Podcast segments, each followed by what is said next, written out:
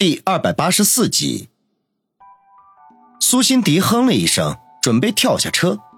哼，你说的那辆奥迪在哪儿呢？我们上车再说。那边，那辆灰色的就是。王宇指了指停在几十步外的奥迪说道。苏辛迪扫了一眼，随即便眼中一亮，狐疑地看着王宇。嗯，这辆车我好像在哪里见过呀。嗯，我想想。王宇心中一惊，暗忖，难道他知道这辆车的主人是谁？为了分散苏辛迪的注意力，他立刻说道，苏大小姐，我们还是赶紧上车再说吧，我刚才打电话的时候看见有人在附近鬼鬼祟祟的。他这一招果然有效，苏辛迪眼中闪过一丝惊慌来，慌张的左右张望了一下，低声的说道，我怎么没有看到？被你看到了还怎么监视你啊？我们赶紧离开这里吧。王宇催促道。嗯，说的也是，不摆脱我哥的这些视线啊，什么事情都办不了。苏辛迪点了点头，跟着王宇向那辆灰色的奥迪走去。上车之后，王宇忙不迭地发动车子，缓缓地驶出停车场，然后等待苏辛迪的进一步指示。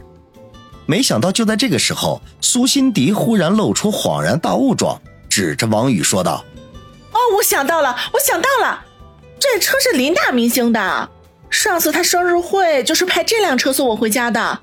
哼哼，果然有问题啊，老实交代，你和林大明星到底什么情况啊？王宇被他的话吓了一大跳，苏辛迪这记性也太强了，连车都能记得住，再加上他丰富的想象力，一下子就接近事实的真相了。和林雪飞的关系绝对不能公之于众，至少目前不能让任何人知道。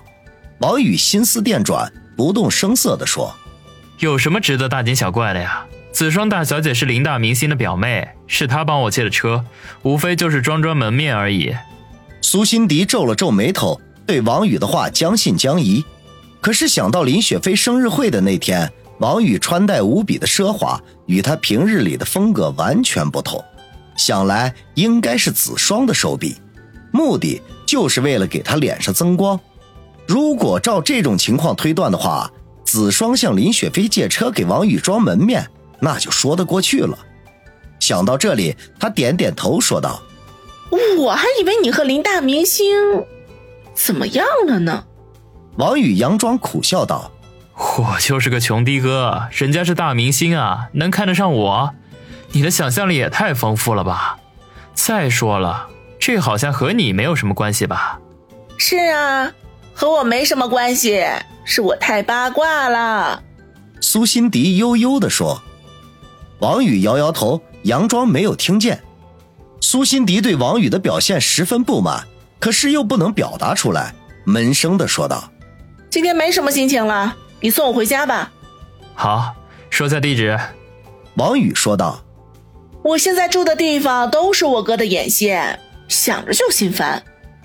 我在云顶国际的别墅区还有套房子，你送我去那里好了，至少别墅区的外面有保安，那里监视者们不敢太靠近。苏辛迪想了想说道。苏辛迪身为苏氏集团老总苏成的掌上明珠，在别墅区有栋房子丝毫不稀奇，更何况云顶国际别墅区本来就是苏氏集团的项目，王宇也不多想，立刻驱车前往。赶到别墅区，苏辛迪出示了一下证明，门卫才放行。苏辛迪的别墅在最里面，穿过几条宽敞平坦的水泥路，才到了他家门前。那边是车库，你可以把车停进去。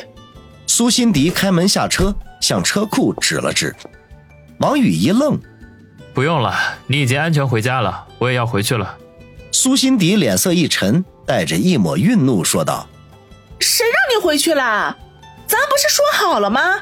从你答应和我合作的时候开始，你就要一直贴身保护我的，怎么才过了一个多小时你就想反悔了？这里已经很安全了，不需要我再保护了吧？王宇分辨道。知道什么叫做贴身保护不？就是二十四个小时寸步不离。哎呀，没空跟你废话，赶紧把车停到车库里去。苏辛迪见王宇还想狡辩，就更恼羞成怒了，声音也忍不住提高了几分。王宇一阵的暴汗，只得乖乖听话，将车子开进了车库。苏辛迪则是拉着脸在门口等候，见他停好车，便招手说道：“你过来。”王宇吐了口气，心想：看你还玩什么花样。然后走到跟前说道：“苏大小姐，还有什么要吩咐的？”“我重申一次，为了我们的合作能够顺利的进行，也为了我自身的安全，你要全天候二十四个小时对我进行贴身保护。你听明白了没有？如果你做不到，咱们的合作就立即终止。”苏辛迪很严肃地说。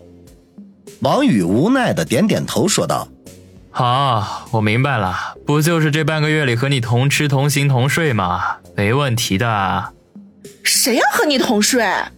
苏辛迪脸上一红，恼怒地说：“这不是你提出来的吗？”王宇说道，心中却暗暗好笑，也算是借机小小的报复他一下。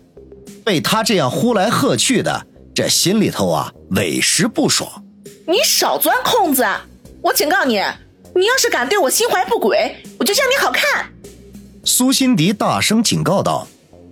王宇呵呵一笑，挠挠头，心说：老子以前都把你看光了，还有什么可以心怀不轨的？老子现在呀，还没有把你推倒的心情呢。笑什么笑？是不是被我戳破了你的诡计？苏辛迪拿出钥匙打开别墅的大门，见王宇盯着自己坏笑，立刻警觉地呵斥道。王宇立刻收起笑容，表情严肃地说：苏大小姐，我就是想问，你说的贴身保镖到底要多贴身？走进别墅里，王宇不禁大跌眼镜，万万没有想到，外表看起来奢华的别墅，内部却是乱七八糟，好像被盗贼洗劫过一般。王宇瞠目结舌地站在门口，怀疑自己是不是进了垃圾场。苏辛迪见状，向他招手说道：傻看着干什么呀，快进来。苏大小姐，你确定这是你的房子？我看要不然我们还是报警吧。王宇说道。苏辛迪环顾了一下周围，白了他一眼说道：报什么警啊，我从出去读书之后就没有人住过，当时出了一些状况才会弄得这么乱的，也没来得及收拾。可这怎么住人啊？王宇摇头说道，走近几步，顺手把门给关了，心中却暗想：有钱人的行为真是让人无法理解，这么大一个房子随随便便就能闲置起来，乱成这样也不收拾。而那些普通的老百姓，不知道有多少人每天努力工作都难有栖身之地，若真有了一栋房子，不知道会怎么爱惜呢。苏辛迪自然不知道王宇心中的想法，笑着说道：这还不简单，反正我打算在这里躲上十天半个月的，今天我们就来个大扫除吧，自从高中毕业后，我还从来没有劳动过呢。王宇一阵暴汗，心说看样子今天这苦力是当定了，眼珠一转说道：大扫除倒是没问题，可是我看你这跟垃圾场似的，恐怕连打扫工具都没有吧？要不然我出去采购一下。心里却说道：老子一去不复返了。没想到苏辛迪一眼就看穿了他的心思，立刻摇头说道：不行，我哥暂时还想不到我会在这里，万一你出去被人盯梢，分分钟他的人就会找到。王宇耸耸肩说道：没有打扫工具又不能出去采购，我看这大扫除只能泡汤了，再加上这里乱的连下脚的地方都没有，根本就住不了人，所以我决定就打道回府了。